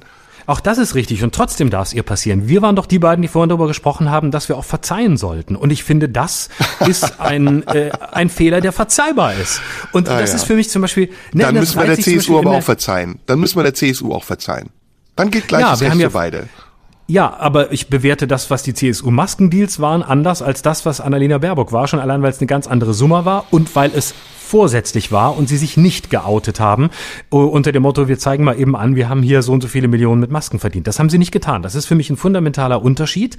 Und trotzdem finde ich wichtig, was du vorhin gesagt hast. Wir können jetzt deshalb nicht sagen, ja, die ganze CSU ist korrupt. Wir haben zwar bei der CDU, CSU viel häufiger erlebt, dass sie korrupt waren und es sich gezeigt hat, spätestens seit Kohl regelmäßig brauchen sie das irgendwie alle 20 Jahre. So vor einer Bundestagswahl muss mal wieder irgendwie einer richtig ein paar Millionen illegal einstecken. Das stimmt, aber auch da würde ich mich verwehren dagegen zu sagen, die komplette CSU ist korrupt. Nein, das ist sie sicher nicht. Auch da sitzen sehr viele gute, ehrbare Leute, auch wenn man sie länger suchen muss, weil die anderen wie Andi Scheuer und Co. eben ganz vorne in der ersten Reihe sitzen. Aber also ich finde den Vergleich Ich finde den Vergleich unwichtig. Also es geht um, in beiden Fällen verhalten sich Politiker, egal welcher Partei, falsch. Und sie haben hohe moralische Ansprüche. Ich würde mal sagen, Annalena Baerbock, die ja, wie gesagt, diese Transparenz gefordert hat, hat höhere moralische Ansprüche. Und sie wollen ihre Vergehen damit vertuschen oder klein machen, dass sie sagen, ich habe was vergessen. Das glaube ich einfach nicht. Das ist gelogen. Man kann 37.000 Euro in 3 Jahren nicht einfach vergessen und durch eine Nachmeldung oder eine Spende wie im Fall von Lauterbach nichtig machen. Das geht einfach nicht. Ich finde, ich möchte das verzeihen können an der Stelle. Weil du die Grünen wählst. Nein, überhaupt klar. Nicht. Nein, das hat damit überhaupt nichts zu tun. Nein, das Erste, was die Baerbock einführen wird, ist Cancel Culture 24/7. Dann hast du die ganzen Ökos auf deinen Fersen, die jeden Podcast, den du machst, 20 Mal abhören, um dir irgendwas vorzuwerfen. Dann hast du den Scheiß richtig an der Hacke. Sag ich dir. Ja, das ist deine Interpretation. Das ist doch überhaupt nicht der Fall. Ich finde, gegen wen willst du denn sein, wenn die Baerbock Kanzlerin ist? Wovon willst du denn zehren, wenn deine Klientel an der Macht ist? Dann das ist doch das Geilste, was es gibt. Dann wirst du zum Dieter Nuhr. Ey, es ist doch das, wie viele Leute werfen mir schon jetzt vor, dass ich auf Dieter Nuhrs, wenn man sagt, entweder ich bin auf Dieter Nuhrs Fersen oder bin auf den Fersen von, von Linksextremisten und damit läuft's irgendwie nicht ganz schief alles. Aber nochmal zurück. Mir geht es um ein anderes Argument. Mir geht es um die Frage, wie moralisch rigoros wollen wir sein als Gesellschaft und wie moralisch rigoros wollen wir mit Politikern umgehen. Nächstes Thema. Doktorarbeit von Franziska Giffey. Deren Vorgehen jetzt im Moment zu sagen, ich trete zurück, wenn es entweder soweit ist, dass ich den Doktortitel zurückgeben muss oder wenn eine Prüfung ergibt, dass es dazu kommen könnte. Das hat sie von Anfang an gesagt. Jetzt scheint es dazu zu kommen und jetzt ist sie zurückgetreten. Sofort haben wir von der CSU die Diskussion, sollte die noch Spitzenkandidatin der SPD in Berlin sein dürfen. Und das geht ja nicht. Also das ist jetzt muss sie ja final, wenn der Doktortitel wirklich aberkannt wird, dann ist aber vorbei. Und das sagt die Partei, die dafür gesorgt hat, dass Andi Scheuer Verkehrsminister werden konnte, der seinen Doktortitel zwar selbst zurückgegeben hat. So, du argumentierst aus der anderen Sicht. Ich argumentiere aus der Sicht des Volkes. Ich habe ja gesagt, das ist volksfeindlich. Du sperrst Leute ein, ja, du machst Ausgangssperren und bestrafst sie, wenn sie rausgehen. Und die müssen 300 oder 500 Euro zahlen dafür, dass sie ihre Grundrechte verlangen. Und dann bist du eine Politikerin, bist ein Politiker, der sagt, ja, mir ist es aber scheißegal. Ich verhalte mich so, wie ich will und wenn es auffliegt, dann entschuldige ich mich kurz und dann geht's weiter. Gerade Politiker haben doch eine viel größere Pflicht, sich sauber zu verhalten. Und sich auch dabei beobachten zu lassen und dafür kritisieren zu lassen, wenn sie sich nicht sauber verhalten, als jeder Einzelne noch nicht mal von uns. Wir haben alle die gleiche Pflicht. Ja, wir wollen nicht privilegiert sein, wir wollen die gleichen Rechte haben. Und wenn dann eine Frau, die sich, wie gesagt, ins Parlament stellt und anderen vorwirft, dass sie intransparent handeln, selbst so handelt, dann finde ich, ist das ganz berechtigt, ihr zu sagen, ey, ich weiß nicht, ob das so okay ist. Ja klar, das kann man ja auch machen, aber es darf zu keiner Konsequenz führen. Es gibt für mich keinen Grund, dass Annalena Baerbock ihre Kandidatur zurückziehen muss oder gar sich aus der Politik zurückziehen soll. Hast du aber vorhin gesagt. Nö, die Konsequenz ist, sie kriegt meine Stimme nicht. Das ist die Konsequenz. Ja klar, das ist ja auch richtig so, weil das ist ja dann legitim. Was für mich hochgradig unglaubwürdig ist und ich finde sowieso, die Grünen sind mittlerweile hochgradig unglaubwürdig. Ja, es ist jetzt Popcorn. Ja, ich weiß nicht, lass uns über die Grünen sprechen. Ich meine, du siehst, was im Augenblick passiert ist. 25% der deutschen Bevölkerung würden Grün wählen, Stand heute.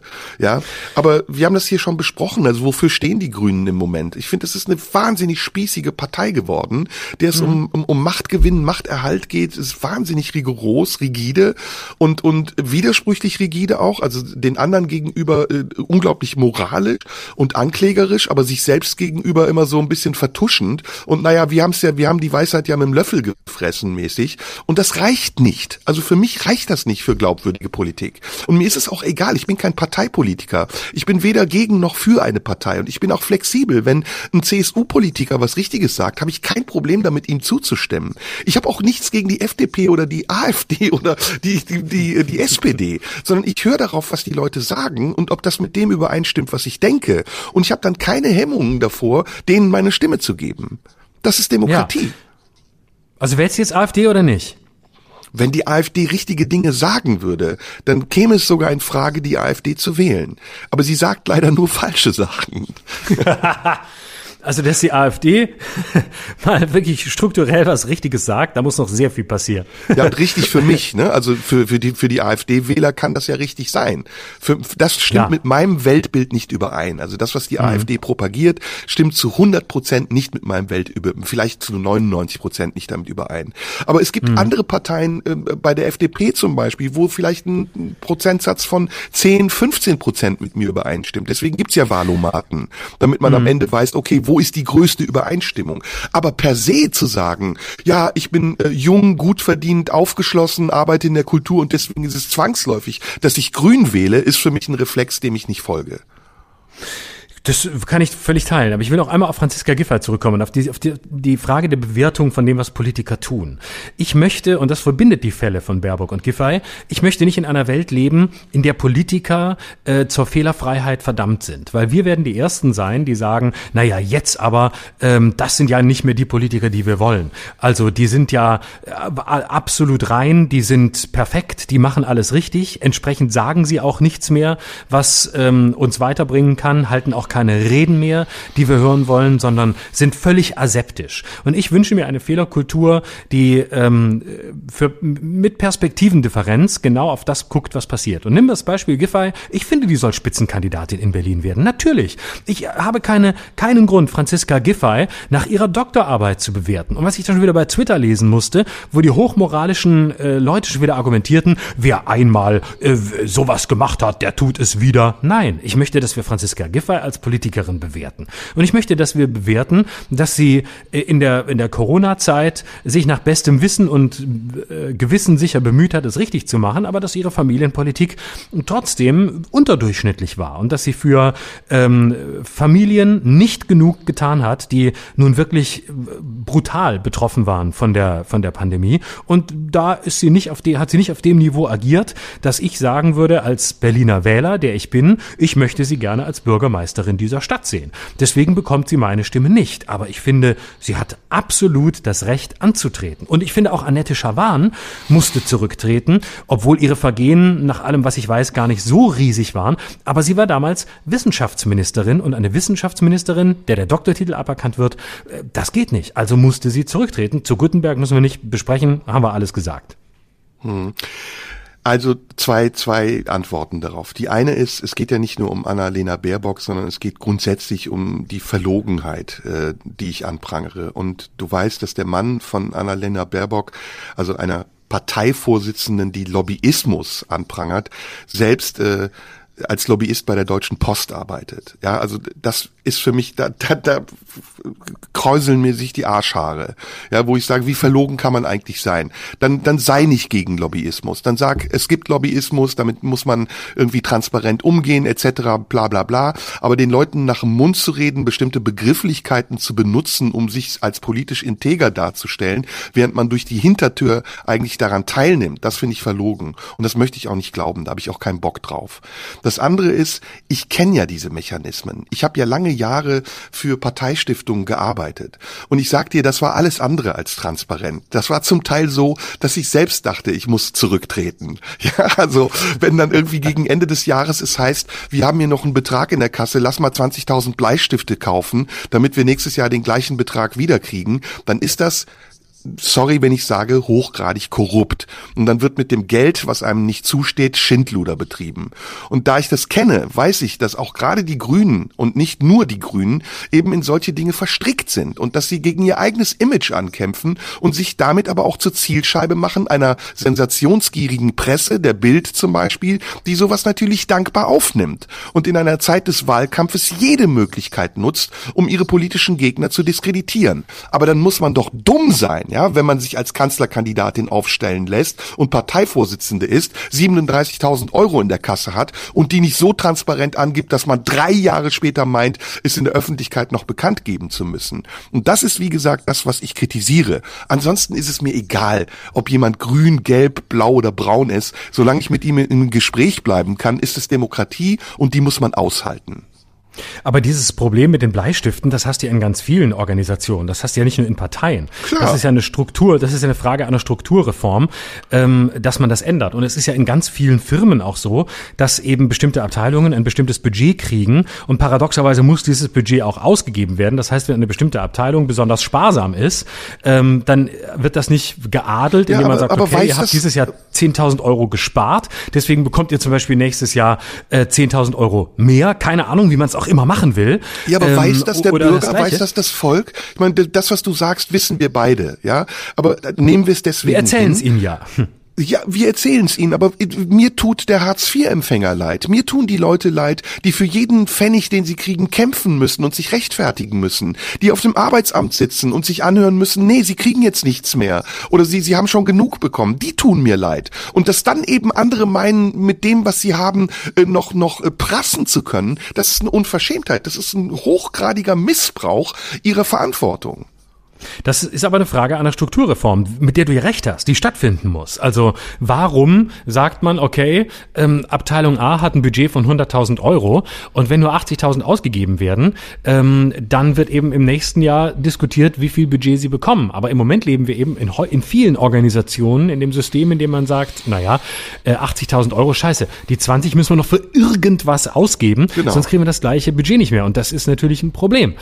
Es kann aber auch, und das gehört auch zur Wahrheit, auch positive Anzeichen haben. Also indem man zum Beispiel die 20.000 Euro noch sehr sinnvoll investiert und irgendwas Neues, Sinnvolles mit dem Geld macht. Irgendwas ausprobiert, in irgendein Projekt steckt. Auch das gibt es. Es gibt nicht nur Bleistifte. Es ist nicht nur eine Frage der Strukturreform, es ist auch eine Frage der politischen Weitsicht und Verantwortung. Je mehr man sich selbst schuldig macht, politische Vergehen begangen zu haben, desto mehr spielt man damit seinen Gegnern in die Karten. Die AfD wird das zu nutzen wissen im Wahlkampf. Die wird jede Möglichkeit zu nutzen wissen, ihre politischen Gegner an den Pranger zu stellen. Und das tut sie ja auch in Tateinheit mit der Öffentlichkeit und den Medien, die ich eben genannt habe. Aber es ist doch sträflich und dumm. Also ich wundere mich über die Dummheit einfach, dass man das dann trotzdem macht und nicht weiß, welche Wirkung es haben wird. Ich glaube nicht, dass wir eine Strukturreform brauchen. Ich glaube, wir brauchen ein Gefühl für Gerechtigkeit. Und zwar gesellschaftsübergreifend. Nicht nur von denen das zu verlangen, die es angeblich dem Staat schulden, sondern auch den Staat selbst in die Pflicht zu nehmen und zu sagen, okay, ihr müsst euch auch transparent, gerecht, pflichtbewusst, verantwortungsbewusst verhalten. Und da scheinen manche Politiker, und das ist jetzt die andere Seite von dem, was wir am Anfang gesagt haben, den Überblick verloren zu haben. Und sie handeln aus einer politischen Warte heraus, die ich äußerst arrogant finde. Mhm. Ja, die gibt's sicher, klar. Aber es gibt, glaube ich, auch wirklich sehr viele gute und integre Leute, die da nach bestem Gewissen und Gewissen handeln. Und ich glaube, Lenchen, wie ich sie nenne, gehört trotzdem noch dazu. Ach ja. Lenchen, habe ich übrigens, hast du das gelesen? Der Typ, der mit ihr studiert hat er mit ihr, der im Spiegel einen langen Text geschrieben hat. Lenchen, die, wie hieß sie? Lenchen, meine Mitschülerin und so. Ganz süß, durfte Lenchen über sie schreiben. War nicht frauenfeindlich, war auch nicht sexistisch. Er hat Lenchen gesagt und hat dann beschrieben, wie sie war. Und man muss ja auch sehen, die Medien haben sie lieb. Und ich bin Systemclown. Wenn die Medien jemanden lieb haben, habe ich den auch lieb. Und ich finde toll, dass sie ist ja Turnerin, ne? Sie macht doch was, Trampolinspringerin ist sie. Und das finde ich toll. Das wird auch sehr oft betont. Das finde ich auch sehr wichtig, dass wir das nochmal betonen, dass sie Trampolinspringerin war. Und ich glaube, ich habe schon 20 Fernsehbeiträge gehört, in dem Bilder kamen von ihrem immer gleichen Trampolinsprung und dann im Off-Text gesagt wurde, dass sie wohl hoch hinaus will. Und ob denn der Trampolinsprung irgendwie mit der Politik zu vergleichen sei. Das ist wirklich sehr originell. Das möchte ich gerne vielen Journalistinnen und Journalisten, die uns hören, empfehlen, nachzuahmen. Nochmal Wortspiele auch mit Trampolinspringen und so. Das wäre schön, damit sie es auch wirklich schafft ins Kanzleramt. Denn im Moment sind wir auf einem guten Weg. Er darf Lenchen sagen, Ramelow darf aber nicht Merkelchen sagen. Finde ich auch ein bisschen ungerecht. Richtig. Ja, gut, Ramelow war auch nicht mit Merkelchen in der Schule. Das ist der Unterschied. Aber Ramelow ist ja an sich schon ein sexistischer Name auch.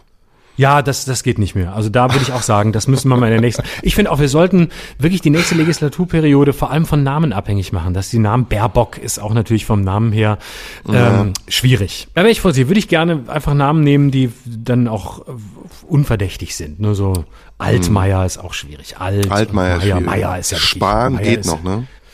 Spahn geht aber aus anderen Gründen nicht. Möchte ich nicht weiter drüber reden. Und was ist ein Spahn? Holzspahn, ne? Ein Splitter.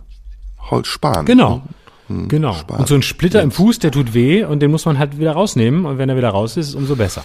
So, jetzt hol ich Popcorn. Sobald es um Jens Spahn geht, bist du wieder dran, ne?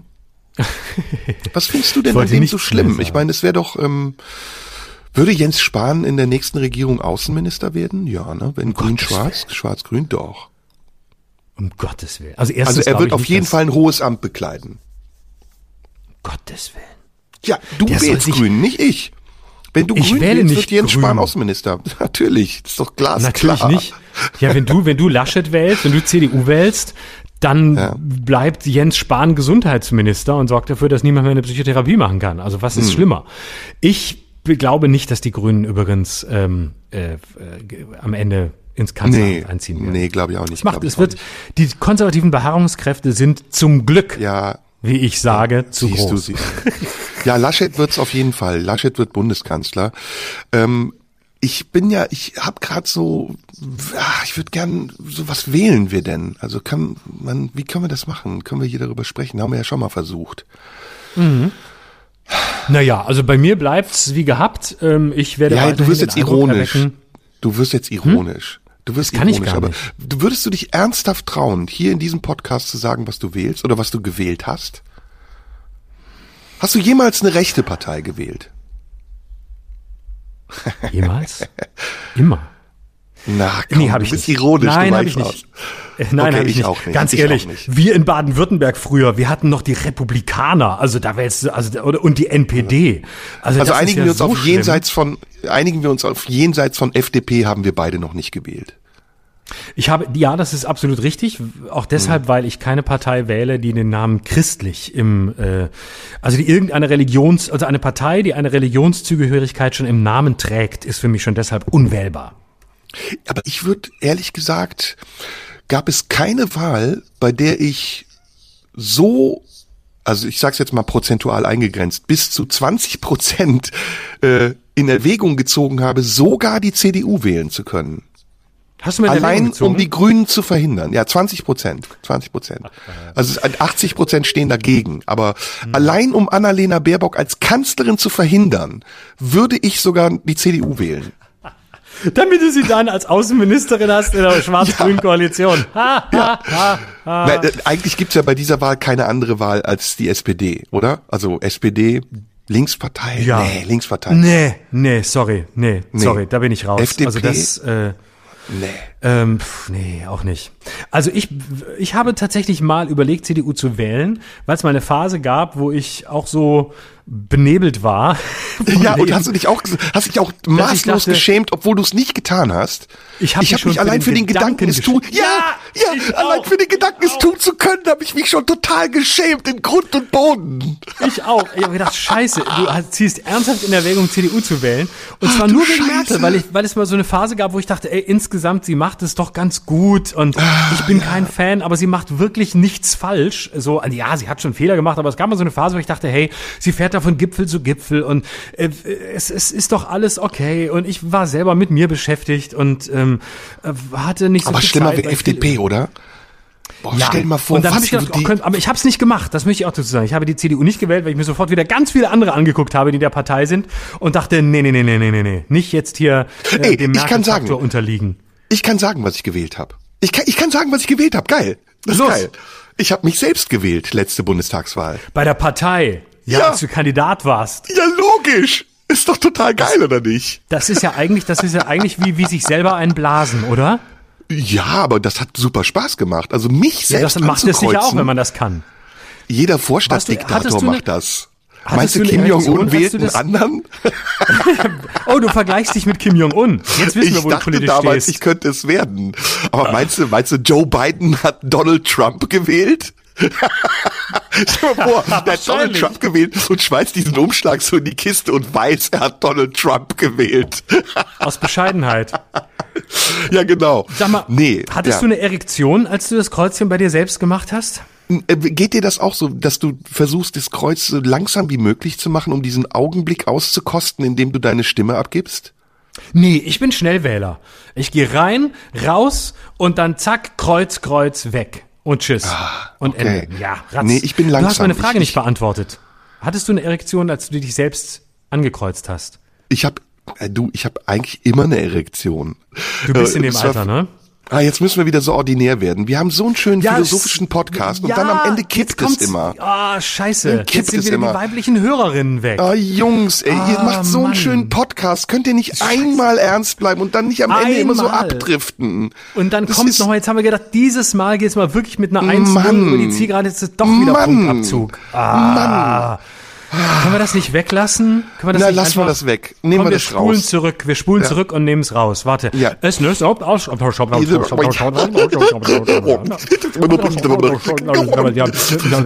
bedeutet eigentlich Spahn? Was bedeutet eigentlich Spahn? Das ist ein Splitter am Fuß, ne? Nee, von Ferkel kommt das.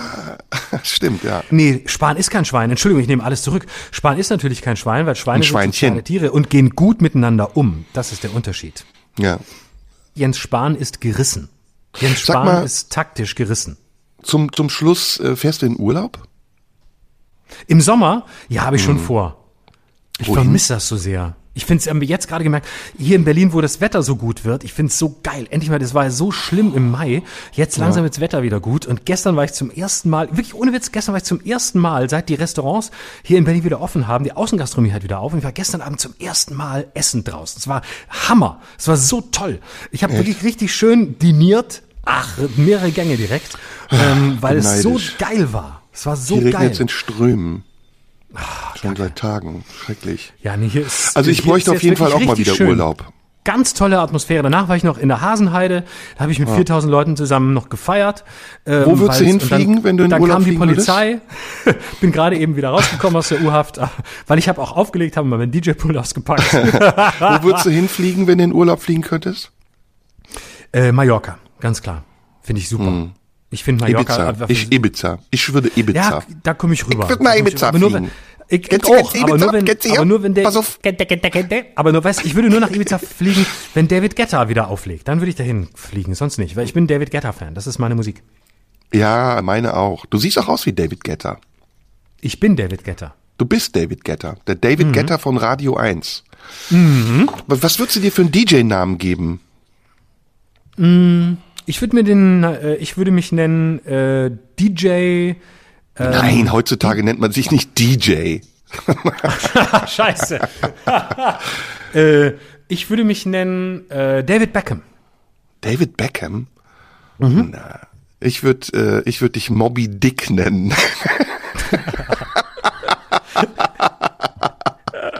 Oder? Und ja, ich würde Ass sein. Das ist gut. Ass. Mit Punkt dazwischen. Das finde ich zwei super Namen. Hm? Erst und Moby Dick legen auf. Heute legt Moby Dick wieder auf. Und danach kommt SS. Sollen wir zusammen in Urlaub fahren? Oh ja, das ist eine geile Idee. Wohin sollen wir fahren? Ich würde erst vielleicht Ibiza, ich würde auf Mallorca anfangen und du fängst auf Ibiza an und danach treffen wir uns auf Ibiza. Lass uns so Island-Hopping machen. Wir mieten ein Boot. So ein Speedboat. Mhm. Dann so wie Wendler und wie hieß eigentlich nochmal die vom Wendler, habe ich vergessen. Laura. Die Wendler und die Laura. Genau, wir lernen zwei Mädels kennen und dann Speedboat. Ich hoffentlich. Ja. Und dann fahren wir rüber nach Formentera. Das ist geil. Genau, ankern wir, dann gehen wir durchs Wasser, stampfen wir durchs Wasser an so eine Bar, essen Paella und abends dann wieder zurück mit dem Speedboat nach Ibiza. Mhm. Oder? Das ist eine gute Idee. Und dann ganz am Schluss, wenn wir völlig fertig sind, dann und dann, wenn wir ganz unter uns haben wollen, dann nochmal rüber nach Menorca. Und dann machen wir es uns ganz schön. Das ist nämlich meine Lieblingsinsel. Die ist ganz romantisch, die ist ganz ruhig und da ist eine Familieninsel. Da machen wir zwei Familienurlaub. Wenn wir so über Urlaub reden, kriege ich totale Sehnsucht. Voll. Ja. Vor allem, weil hier endlich die Sonne scheint in Berlin. Und ich habe jetzt schon das Gefühl, ich bin im Urlaub. Einfach nur, weil die Sonne scheint. Ich lege mich jetzt gleich raus. Leg mich in den Tiergarten, falls vorbeikommen wollt, da liege ich direkt da wo es Wasser ist, da schubst ich irgendwie eine alte Oma weg und da lege ich mich nackt in den FKK-Bereich. Da könnt ihr bei mir vorbeikommen, da könnt ihr können wir ein bisschen spielen zusammen. So, pass auf, wir sind durch. Haben wir noch was zu sagen? Nö, ne? Eigentlich ist alles gesagt. Für heute war es das. War eine sehr Kurze Ausgabe heute und dafür danke ich dir, dass du nicht so viel geredet hast. Launisch sagt man. Ne? Ja, launig. Bitte Unterschied. Wir haben Zuhörer und sind launig und wir haben keine Zuschauer, die sind nicht launisch.